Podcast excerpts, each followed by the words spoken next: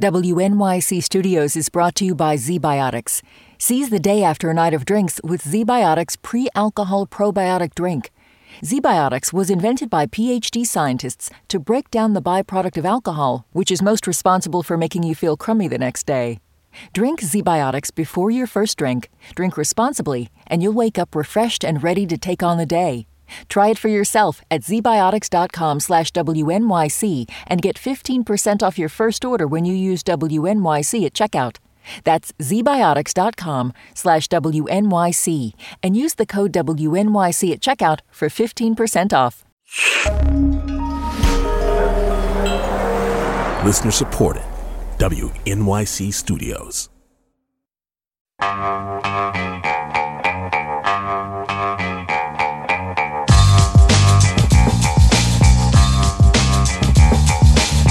It's the Brian Lehrer Show on WNYC. Good morning, everyone. On the death of Alexei Navalny, Donald Trump seems to be playing it kind of like he played the white supremacist rally in Charlottesville in 2017, you know, when he famously said there were good people on both sides. As usual, Trump is not condemning Putin. The Washington Post reminds us this morning that when Navalny was first poisoned by Putin, that was in 2000, while Trump was president, Trump was asked by Navalny to denounce the poisoning, and he did not. Asked by others, Trump deflected, saying instead things like, we should focus on China.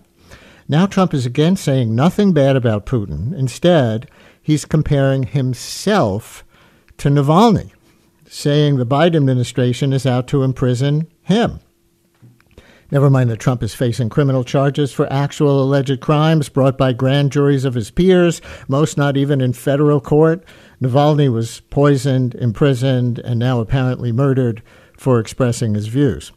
And more than 400, this is just breaking, 400 new arrests are being reported in Russia over the last day of people simply out at vigils for Navalny. Donald Trump is not condemning those arrests. His rival for the Republican presidential nomination, Nikki Haley, said this over the weekend on CNN about Trump's silence regarding Putin. The problem is anybody that can't call out a dictator, that's a problem. You know, he should be calling, not just calling Putin out for what happened to Navalny, he should be calling Putin out for the fact that he's got Evan Gershkovich as a hostage. He should be calling Putin out for invading Ukraine. He should be calling Putin out for the fact that now they are surrounding the Baltics and Putin's getting ready for his next act. Never mind that she mispronounced Navalny as Navalny. We'll forgive her that. Nikki Haley on CNN. She did do it multiple times. One other ominous intersection between Trump's and Putin's latest authoritarian moves, though, Trump is claiming in court that he could have his political rivals assassinated while president and be immune from prosecution for it. We've played this clip before. This is an exchange, an actual exchange between a federal appeals court judge and a Trump attorney on this question. The questions are coming from the bench a few weeks ago. Could, could a president order SEAL Team 6 to assassinate a political rival? That's an official act in order to SEAL Team 6? He, he would have to be and would speedily be, you know, uh, uh, impeached and convicted before the criminal What if you prosecution. weren't? What if you weren't? There would be no criminal prosecution, no criminal liability for that? Chief Justice's opinion in Marbury against Madison and uh, uh, uh, and our constitutional tradition and the plain language of the impeachment judgment clause all clearly presuppose that what the founders were concerned about was not. I asked you a yes, no, yes or no question. Could a president who ordered SEAL Team 6 to assassinate a political rival who was not impeached, would he be subject to criminal prosecution? if he were impeached and convicted first. And so, So your answer is is, no. is- my answer is qualified yes. So, very qualified. That was January 9th. Judge Florence Pan of the Court of Appeals for the D.C. Circuit and Trump attorney John Sauer saying only if he is impeached and convicted first. And we know for the foreseeable future, it appears there will be enough of a Trump wing in the Senate to avoid that with a two thirds majority of the Senate needed to remove a president from office. So if Trump wins that case, which is now in front of the Supreme Court, he, like Putin, would be able to assassinate political rivals with no criminal charges, and he is explicitly asking the Supreme Court of the United States to allow him to do it. So there is not just a Russian context for the death of Alexei Navalny, but a U.S. and global one too. With me now, Idrees Kahloon, Washington bureau chief for The Economist. He has two relevant articles in the last week called National Conservatives Are Forging a Global Front Against Liberalism and The Growing Peril of National Conservatism, published on the day before Navalny's death became known. Idrees, thanks for coming on. Welcome back to WNYC. Great. Thank you for having me. We'll get to your big picture take on national conservatism and what ties Trump and Putin and others together right now and the peril that you see in that. But first, on the death of Navalny, do you see world leaders dividing up into pro Putin and anti Putin camps? You know, on the whole, the mood has been condemnatory of, of Navalny's death. Um, you see that in America as well, where uh, President Biden blamed Vladimir Putin for uh, Navalny's death and said that no one should be um, fooled. Uh, of course, to give the context, uh, uh he was poisoned by Novichok, uh, nerve agent, uh, probably at the behest of Russian agents.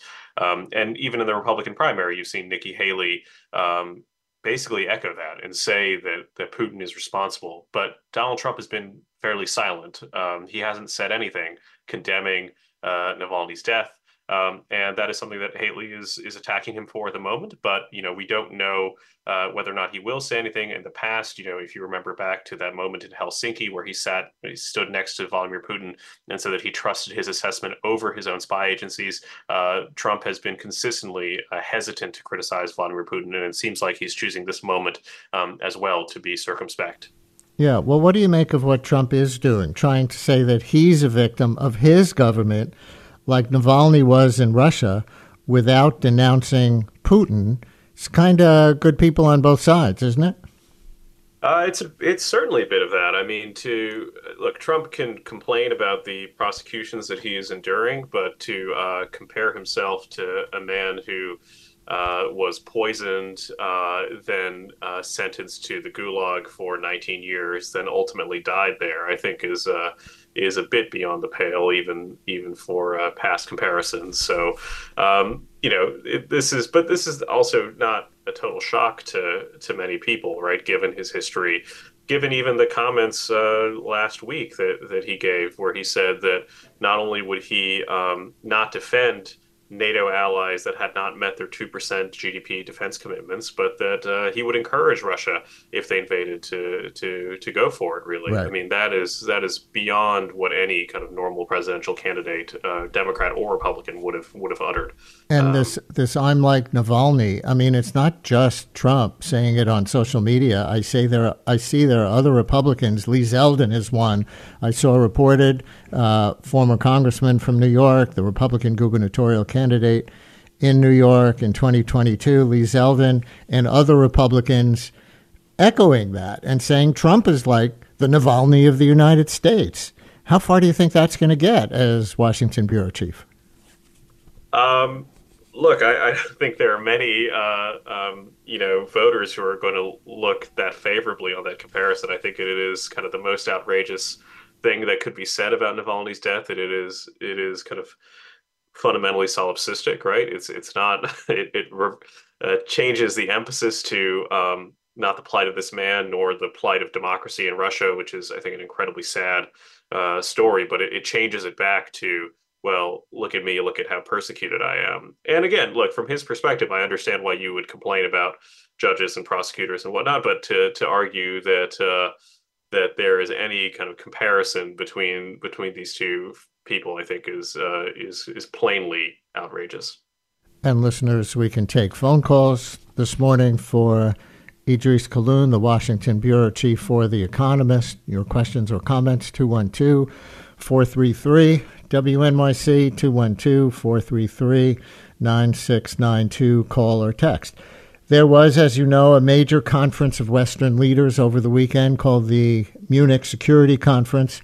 The New York Times article on it this morning begins by saying as the leaders of the West gathered in Munich over the past three days, Putin had a message for them. Nothing they've done so far sanctions, condemnation, attempted containment would alter his intentions to disrupt the current world order. I'm curious if you think, Idrees, that the murder of Navalny, assuming it was murder ordered by Putin, was time to break on Friday, specifically to thumb his nose at all the countries attending that conference.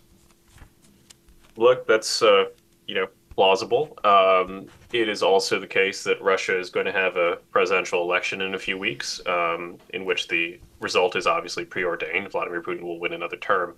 Um, but that, you know, the death of Navalny signifies and uh, kind of it extinguishes the kind of dissent within Russia, which is all which had already been heavily heavily limited um, as you know as, as repressive as Russia was before the war in Ukraine, it's become even more so afterwards. And even now, at this moment, uh, Russian police are arresting anyone who expresses sympathy for uh, Navalny. People who um, have photos in their backpack of Navalny are being arrested by police. People who are leaving flowers and makeshift memorials are being arrested by police. So, this, I think, could also be interpreted as a show of complete control ahead of the Russian elections.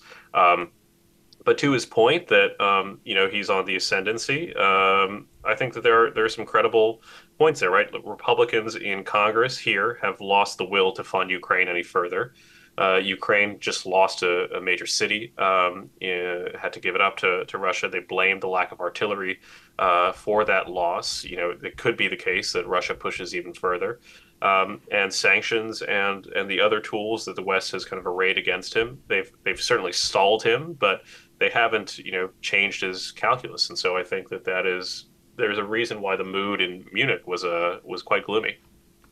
The Times goes on to say warnings about Mr. Putin's possible next moves were mixed with Europe's growing worries that it could soon be abandoned by the United States, the one power that has been at the core of its defense strategy for 75 years. It reminds us Trump had famously said last week that if Europe didn't spend more toward its own defense, as the NATO treaty calls for, he would encourage Putin to attack. You cited this a minute ago. So, are the European countries now pledging to meet that obligation of 2% of their economies on defense, as Trump has been pushing them to do ever since he was president? You know, the Germans just announced that they were hitting 2% of, of GDP uh, in defense spending. And, um, you know, over his presidency, uh, Trump's threats were effective. I think you have to say that in getting European countries to actually increase their defense spending. If you look at the, the data, you see a pretty marked increase over the time that he's president, that there is this kind of fear that. Um, that uh, that there would be a penalty and that for free riding. Um, but Trump's view of NATO is just starkly different from what a kind of alliance oriented view would actually have you say. So Trump sees this as a contract where if you pay your 2%, you get protection. It's a bit like a like a racket. Um, and that is a, a transactional uh, understanding of NATO. It is one that sees um, America as providing a service, um, and it it makes I think a few mistakes. One is that um, you know, the NATO alliance is also good for America um, in a way that Trump doesn't seem to fully grasp or understand. But to to your question about what the Europeans are doing, I mean, there there's always been discussion about a European army. Ursula von der Leyen, the head of the European Commission, said that there would be interest in maybe European spending on on defense collectively. Uh, that's something that traditionally hasn't happened before. There are moves towards um, thinking about what Europe could do, what NATO members could do without America um, at the core. But um, you know, Trump's election would only if it happened would only be nine months from now. So it's it's actually it's actually not that much time if, if you're Europe and having to to deal with this uh, this very I, I would say almost existential question. Yeah, and on it being an existential question, Nikolai Denkov, the Prime Minister of Bulgaria, is quoted in the Times saying the war in Ukraine is about, quote, whether the democratic world we value can be beaten, and this is now well understood in Europe, he said. And so maybe, Idrees, that's a good jumping off point for you to define national conservatism as you use it in your reporting. Yeah. So, national conservatism is a new kind of ideological strain within conservatism that that really is very, very different from what dominated before. It is kind of the upside down version of Reaganism and, and Thatcherism. It is, and it's exemplified by people like Donald Trump. It is one that um, you know values basically national sovereignty above everything else, and the particular vision of nationalism within a state. It is one that um, steers away from the traditional emphasis on individual freedom, uh, small government, free markets, etc. It is uh, it is just a very different view of what being a conservative is. And the point of this piece is that it's not just America where these ideas have taken off. Um, Hungary is an example of a place where uh, these ideas have been used by Viktor Orban to great effect to legitimize um, his rule there. But you see, you know, the Polish uh, Law and Justice Party um, also had a very similar vision. Uh, in Italy, Giorgia Meloni um, descended from parties that, that embrace these kinds of ideas.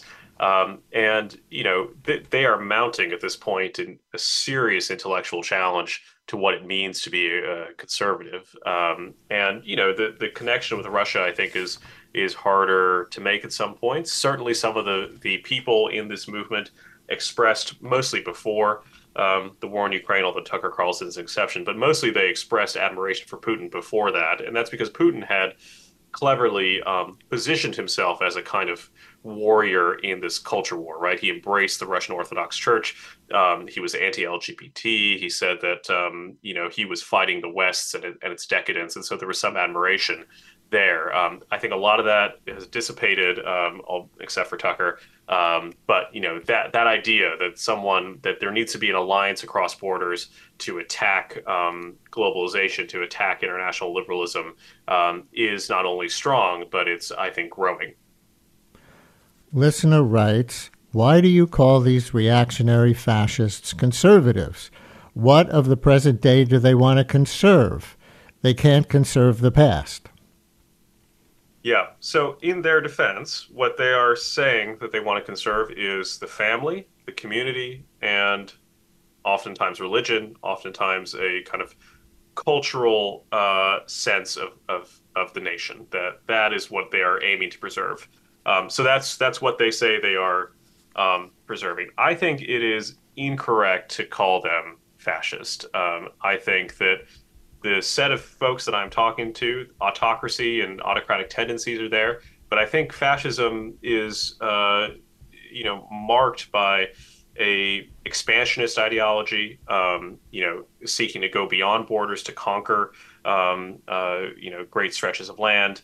Um, and it often has a strong association with genocide, which again, I'm ta- not talking about Putin. I don't lump Putin into this into this group, but I think that that is uh, somewhat inaccurate phrasing. And also, I think that um, you know sometimes fascism I think of as kind of the thought-stopping word for political discussion. We sort of say, okay, fascist bad, um, therefore I don't need to. I can dismiss these folks. And I guess my point is that you you you shouldn't. You need to take their ideas very seriously. You need to understand what is propelling this political project because it is it is scoring highly in democratic societies across Europe and and certainly in America. And I think that just saying, well, it's fascist and therefore it's it's uh, it's not worth um, examining closely, I think would be incorrect. Jim in Ocean County in Jersey, you're on WNYC with Idrees yeah. Kahloon, Washington bureau chief for The Economist. Hi, Jim. Yeah, this is sort of uh, ridiculous going over. The, I mean, everything.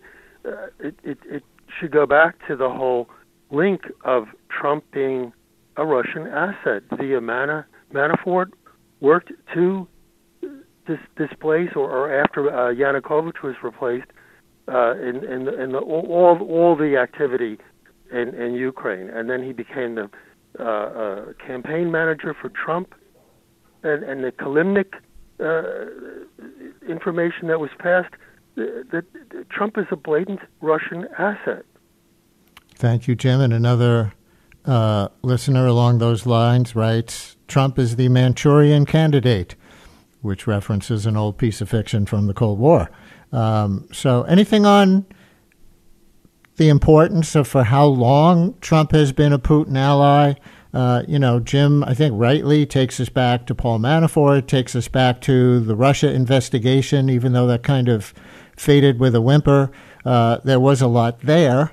Uh, so does does it matter that Trump has been an ally of Putin for like ten years now? Well, look, I, I, think it goes too far to say that, that Trump is a is a Putin ally. Um, you know, we had the Mueller investigation that examined um, a lot of these these accusations, and you know, I trust uh, the special counsel to have unearthed um, you know evidence in if, if that was really the case, and and you know maybe your recollection is different, but I, I did not feel that he compellingly demonstrated anything to that effect. Obviously, it is well important. whether there was actual collusion between the Trump campaign and the government of Russia is a, is a different question, I think, than mm. whether Trump is a Putin ally, right? Yeah. He was saying yes, nice yes. things about yes. Putin in the 2016 campaign. Yes, he certainly says nice things about Putin. You know, the Helsinki moment um, where they stood next to each other and he took the word of, of Putin over um, his own intelligence agencies was a, a low point for his presidency. Right. And it is obviously um, it again goes back to this kind of inversion of of uh, what conservatism means. That you know, Ronald Reagan, the Cold War warrior, is now um, his successor is is a man who um, you know takes takes Putin's side. And and if you look at um, within the party itself, you know, J.D. Vance and Tucker Carlson of these folks, sometimes they, you know, if you if you read their analysis of the Russia-Ukraine conflict, you don't get the sense that they think that uh, Ukraine is the victim. You get the sense sometimes they think that Ukraine is the villain, and that is a very stark and kind of upsetting departure from what it means. But I think that we we need to understand that Trumpism as a phenomenon is is one that kind of sprung up from domestic sources. It's not a kind of externally imposed Manchurian candidate sort of um, uh, you know takeover of the government. That would kind of excuse uh, the necessary kind of introspection that's needed to understand what's going on um, here. It's I, I, don't think it's just as simple as that. Patricia in Livingston, New Jersey, you're on WNYC. Hi, Patricia. Oh, hi there. Good morning. I just think it would uh, be worthwhile to mention that in Trump's perception of NATO, he portrays it as these foreign governments aren't paying their enough money to the U.S to support NATO function, and that's quite contrary. The NATO is required, the nations in NATO are required to spend on their own military. So their commitment is to pay their own military to support NATO functions. And that just misrepresents the whole situation. Yeah, Patricia, I guess Trump's point, although he misrepresents it, I've heard him do it just in the last few days. He makes it sound like they owe money to the United States and they're not paying. Correct. even though it's it's what you say, but I think if he was pressed further, he would say the point is still that if they're not contributing what they are obligated to under the treaty to NATO's defense, then it puts more of a burden on the U.S. taxpayer uh, when spending needs to be done. I- I, I get your point, but I think you give him far too much credit for that. For thinking it through to that degree. Uh, thank yeah. you. Well, well, uh, Idrees, maybe it's worth giving everybody a little refresher on what that requirement actually is, because Patricia got it right, and why it is. Um, yeah, so I, I, think Patricia was was right. So so NATO is an alliance. There is a an Article uh, Five guarantee uh, that basically says that if one member of NATO is attacked, all of NATO um, will actually um, contribute to its defense, will, will come to its defense. And actually, that's only been invoked once on behalf of the United States after 9 11. Um, you know, it hasn't happened in, in, in, the other countries. But NATO's guidelines also say that every country ought to spend 2% of their GDP on defense spending each year. Um, and as Patricia said, that's on their own um, uh, defense uh, as well. It's not kind of pooled together, although there's a lot of kind of sharing of, of information and, and, and standards of operation and whatnot. But, you know, that, that summary is is exactly right. But um, that two percent is is a is a guideline. It is not a um, you know if you are delinquent, you are kicked out of the club. The club is is about a military alliance against invasion, um, and so you know to and to even threaten to not honor Article 5, I think emboldens the enemies of, of NATO, principally Russia. And I think you've already seen that. I think that Trump has already, despite the fact that he's no longer in office, his comments alone have already um, shaken NATO. And, and you even see some some people in, in NATO say that explicitly that that Trump's comments um, have made scenarios that they thought were impossible more likely now, um, and you know that's that's not good. We'll continue in a minute with Idrees Kahloon, who's the Washington bureau chief for The Economist. more of your calls and texts at 212 433 WNYC. When we come back, I, I, I want to question you a little bit on this premise that um, the Putin alliance aside, that Trumpism or what you call national conservatism is so different from Reaganism. So we'll do that and more. Stay with us. Brian Lehrer on WNYC. Brian Lehrer on WNYC as we continue with Idrees Kahloon, Washington Bureau Chief for The Economist. He's got a couple of articles that came out last week just before the death of Alexei Navalny uh, was was announced, um, including one called "The Growing Peril of National Conservatism." And if you listen to uh, part one of our conversation before the break, we were talking about ways in which uh, Idrees contrasts national conservatism, sort of the rising kind of conservatism today, with uh, Ronald Reagan and Margaret Thatcher conservatism. And I actually wonder if they're as different as people sometimes say. And this is obviously not just you, Idrees, making this uh, contrast. But you say Reagan and Thatcher were for the free movement of, ca- of capital across borders and fairly liberal immigration. They were for building alliances through strong international institutions like NATO. They were more in favor of military intervention in the Cold War era than Trump and company rhetoric, which is skeptical of foreign wars. And you say the new national conservatives' economic policies are more aligned with the left's style of thinking skeptical of big business, willing to accept a big welfare state, concerned with working class hardships, and protecting domestic businesses through protectionism. Your words. But let's go down that list. To me, the only thing that really checks the box as the opposite of Reagan is opposition to immigration. So let me question you on some of the others. You say skeptical mm-hmm. of big business and concerned with working class hardships, a little like the left. But didn't Trump in office give big tax breaks to the wealthy and to corporations, oppose Obamacare or Medicare for all, oppose legislation that gives more rights to unions, oppose an increase in the minimum wage, oppose family leave, paid family leave, cut food stamps, which go to many employed people, and I could go on? Yeah, no, that's that's right. So so Trump's signature um, policy, which was the Tax Cuts and Jobs Act, is a um, callback to the Paul Ryan style of politics, the George Bush style of politics. It is, it is. You're correct. It's it's, it's Reaganist in in that sense.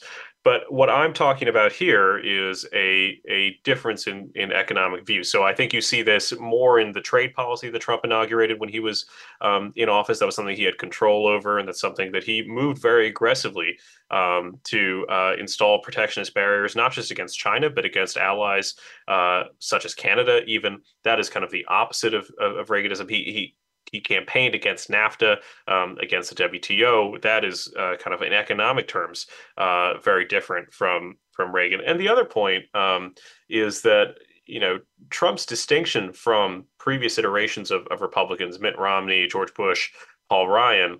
Um, was his attitude towards entitlement uh, spending. So Republicans would would get into trouble because they would say things like, "Well, we know we need to ultimately privatize um, elements of, of this social safety net. And Trump kind of through gut populist instinct realized that that was a vote loser. And so he has said and still says today that he has no intention of cutting benefits for Social Security, of cutting benefits for for Medicare and Medicaid. But um, in terms of of you know the intellectuals attached to this movement and, and the kinds of things that they're arguing for, I think that if you you read kind of you know what JD Vance and Marco Rubio and and Josh Hawley were saying about, for example, an expanded child tax credit. Um, uh, that's very different from you know from what Ronald Reagan was saying about welfare queens and his his skepticism about um, cash handouts. I think that there is something actually serious uh, afoot in terms of the economic policy. But skeptical of big business, where is it other than say to criticize Disney for having gay characters in some of their stories and other policies that the new right ties to so-called wokeism in the workplace? I, no, I, th- I think that's it. I think that you know the cozy alliance between big business and the Republican Party has been broken up. A lot of it is over these cultural concerns about uh, wokeness, about ESG, um, DEI policies, and, and these sorts of things. But you see, I mean, as a, I, I would certainly count Ron DeSantis as an exemplary member of the National Conservatives, and you see that his attitude there was to basically, um, you know, treat Disney punitively uh, for uh, having the temerity to criticize him. Um, And I, I, think you see that um, in the rhetoric, certainly, uh, among this new breed of Republicans. You're right that the 2017 Tax Cuts and Jobs Act reflected that old style of, of Republican governance. But I think rhetorically, if you look at what's happened since, um, it's a very different relationship.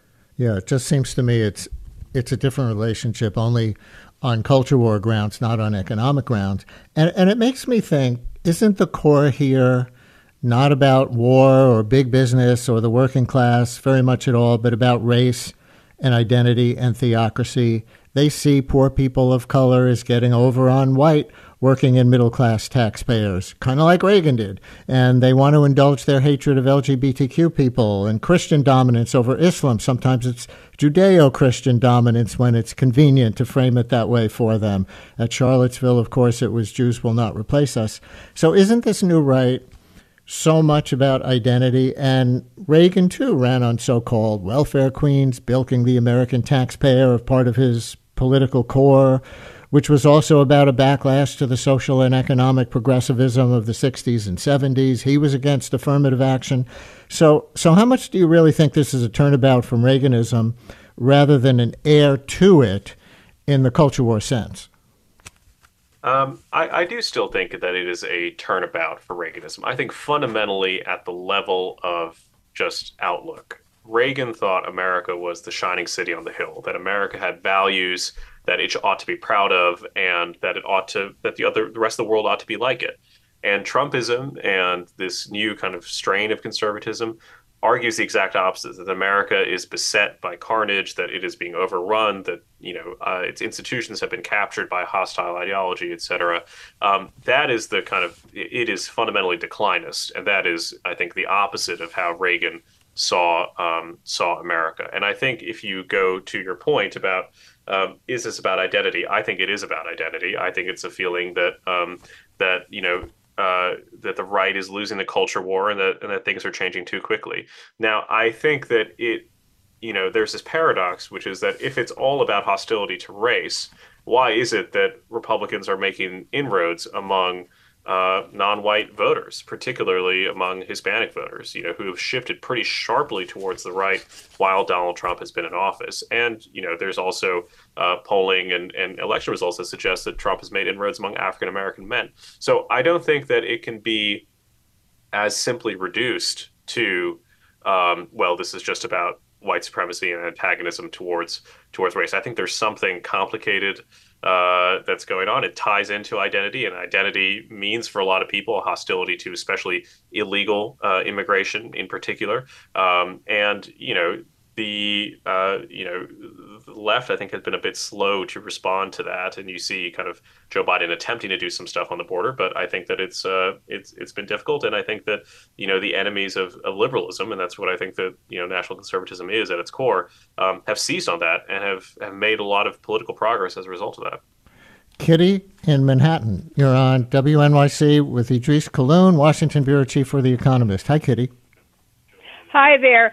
I want him to talk a little bit about the fact that there's still money coming from corporations to the 147 people in the House who are like the Republican obstructionists who are MAGA people. That you need to talk about the corporate power that's still behind the scenes rooting for Trump, Trumpism, and uh, that would be laissez-faire capitalism. And he needs to talk about that a little bit. There's a Cruz study that recently showed that corporations that said they would not support uh, the, the MAGA stuff are still giving money to those 147 people, the, uh, the deniers of, of the election. They're still doing that. And he needs to talk a little bit about whose dark money that's still flowing to to the Trump MAGA MAGA operation. Kitty, thank you. Idrees, anything on that?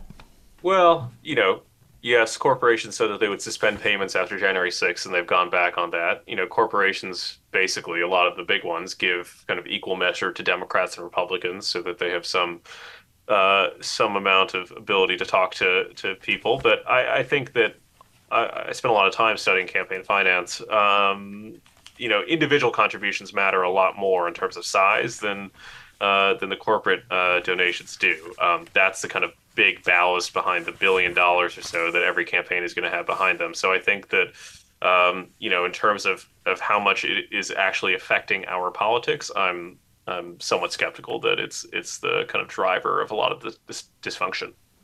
Let me touch uh, one more thing before we run out of time. Um, also, at the Munich Security Conference this weekend, another big topic was Israel and Gaza. And the pr- president of Israel, Chaim Herzog, and the prime minister of the Palestinian Authority, uh, Mohammed Shtayyeh, um, were both at the conference. Herzog said the hostages are his number one concern right now. The Palestinian Prime Minister, Shtayyeh, said this. Our top priority now is to end the uh, aggression against our people, to end the war, and also to allow international aid to get into Gaza. But also, what is more important is a political solution, not only for Gaza, but for all of Palestine, that does material in a two-state reality where countries do recognize Palestine as a state and Palestine will be admitted as a member state to the United Nations. Palestinian Prime Minister Mohammed Shtayyeh to the news organization CGTN. Idrees, do you see a Western coalition of any kind pressuring both Israel directly and Hamas through Qatar and Saudi Arabia, maybe, to end this war in some way? I mean, there is already pressure um, on Israel, and particularly warning against an invasion of a ground invasion of Rafah, which is where uh, more than a million Palestinians are now have fled to and are living in, in camp cities. So you know the the leaders of Canada and Australia have said that. Uh, Emmanuel Macron, the French president, um, said that invading Rafah would be a grave violation of international law, and, and, Biden has not gone so far as that, but he has said that he warned publicly that Israel shouldn't shouldn't invade Rafah and and uh, and avoid that, and that there needs to be a plan. America has not gone as far as other countries in saying that there ought to be a ceasefire but they are um, negotiating very strenuously with the Qataris, with the Egyptians, to get a deal in, in place that would, um, you know, hopefully resolve some of these issues. They're, they're America publicly is committed to two-state solution. The problem is that you know Hamas is not. Uh, Hamas still, at its core, says that it aims for the elimination of the Jewish state, and Netanyahu is not, um, and that is a that is an issue. He is he is cautioned uh, against um, uh, you know, uh, recognition of Palestinian statehood. He has said that that would be a reward for October seventh if that were to happen. Um, so that is a that that is the the hurdles that, that America faces. And right now, you know, as much as Joe Biden did his best um, to kind of embrace the Israelis after the horrific attack, um, tensions between him and Netanyahu are extremely high. Um, and so that is not a, a great relationship uh, at the moment. I see that the photos on page one of your article on the perils of national conservatism are of Trump, Orban of Hungary, Meloni of Italy, someone I don't recognize, and Netanyahu. Where do you think not yet Netanyahu fits in to that larger picture? Certainly in the, the weakening of the judiciary category, which is something you say ties these national conservative leaders together. Uh, we know he's tried to do that in Israel. Where, where do you think he fits in big picture? Um, yeah, I, I, think that is a common tendency that that judicial reform, which was incredibly uh, controversial when he tried to push it through, this feeling that um, uh, you know that uh, that state institutions and separation of power um, is something that constrains an executive, and that you know the kind of state power ought to be unchecked. I think is is one thing that he has in common. I mean, the other point, this is not like a national conservative thing, but the other thing he has in common with Trump is that uh, being in office is currently keeping him out of jail. Um, he's under uh, investigation, has been charged with corruption, um, and so you know the the time that he's in office, I think, also kind of limits his his uh, uh, his accountability um, in the democratic sense. So I think that that is another commonality that you see there. But of course, you know, Israeli nationalism is very different from uh, American nationalism, not least because of its kind of, you know, it has clear kind of Jewish roots compared to uh, some of the American nationalists are much more Christian in their orientation, of course. Um, and, you know, the founding of, of Israel itself, you, you know, it was a nationalist cause. And I think that that has been turned in direction under Netanyahu, which is very different from how someone like Benny Gantz, um, if he were to be the next prime minister, would, would see it and would use it. Yeah. Well, you know, Biden, we keep hearing, and this is for you as Washington bureau chief covering the presidential campaigns. Biden is getting increasingly fed up with Netanyahu's refusal to protect civilians more while fighting Hamas. Biden might not accept the word genocide, but he does increasingly believe and articulate that what Israel is doing in Gaza is horrific. And now there are reports in this country of Arab Americans in the swing state of Michigan saying they won't vote for Biden in November because he's not different enough from Trump on Gaza. So Biden needs to be punished to make sure there's at least one party that cares about them. Also, NBC News reported this weekend on the reproductive justice movement now fracturing over the harm to thousands of pregnant women and new mothers in Gaza that the U.S. isn't doing anything about as they see it.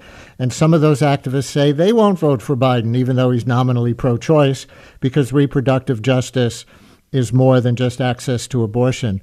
So I'm, I'm curious how much you see at this point the politics of Gaza, if not the morality as Biden sees it, affecting what he might do next on this war.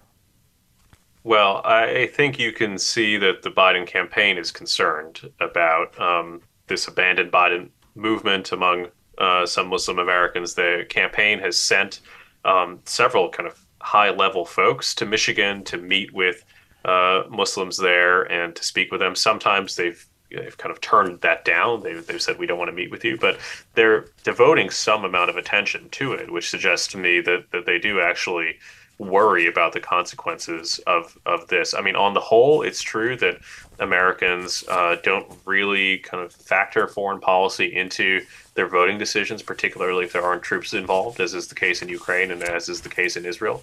Um, but obviously, to some Americans, to Arab Americans, Muslim Americans, even who aren't Arab and have family there but feel a kind of kinship with the Palestinians, um, this issue matters a lot. And you know, I think we can question whether or not um, you know, voting, uh, abandoning Biden is is cutting off one's nose to spite one's face. But um, the anger is is quite real. It's quite palpable. Um, I know that uh, from my own family and my own family friends. But um, you know, the Democrats, I think, do have to do have to deal with it. I mean, what Biden has moved closer and closer to criticizing Israel. He said that um, their actions in Gaza were over the top. Uh, that was a direct quote that, that he gave. But for a lot of Muslims, they see the fact that you know America is still sending artillery, still sending ammunition, um, you know, not calling for a ceasefire, and and they say that you know talk is cheap, but action is different. So um, I, I, think it could be an issue. Obviously, Michigan is an incredibly important swing state, but um, you know we have a, few, a, a, lot of months between now and November, so uh, things could also change. Idrees Kahloon, Washington bureau chief for The Economist.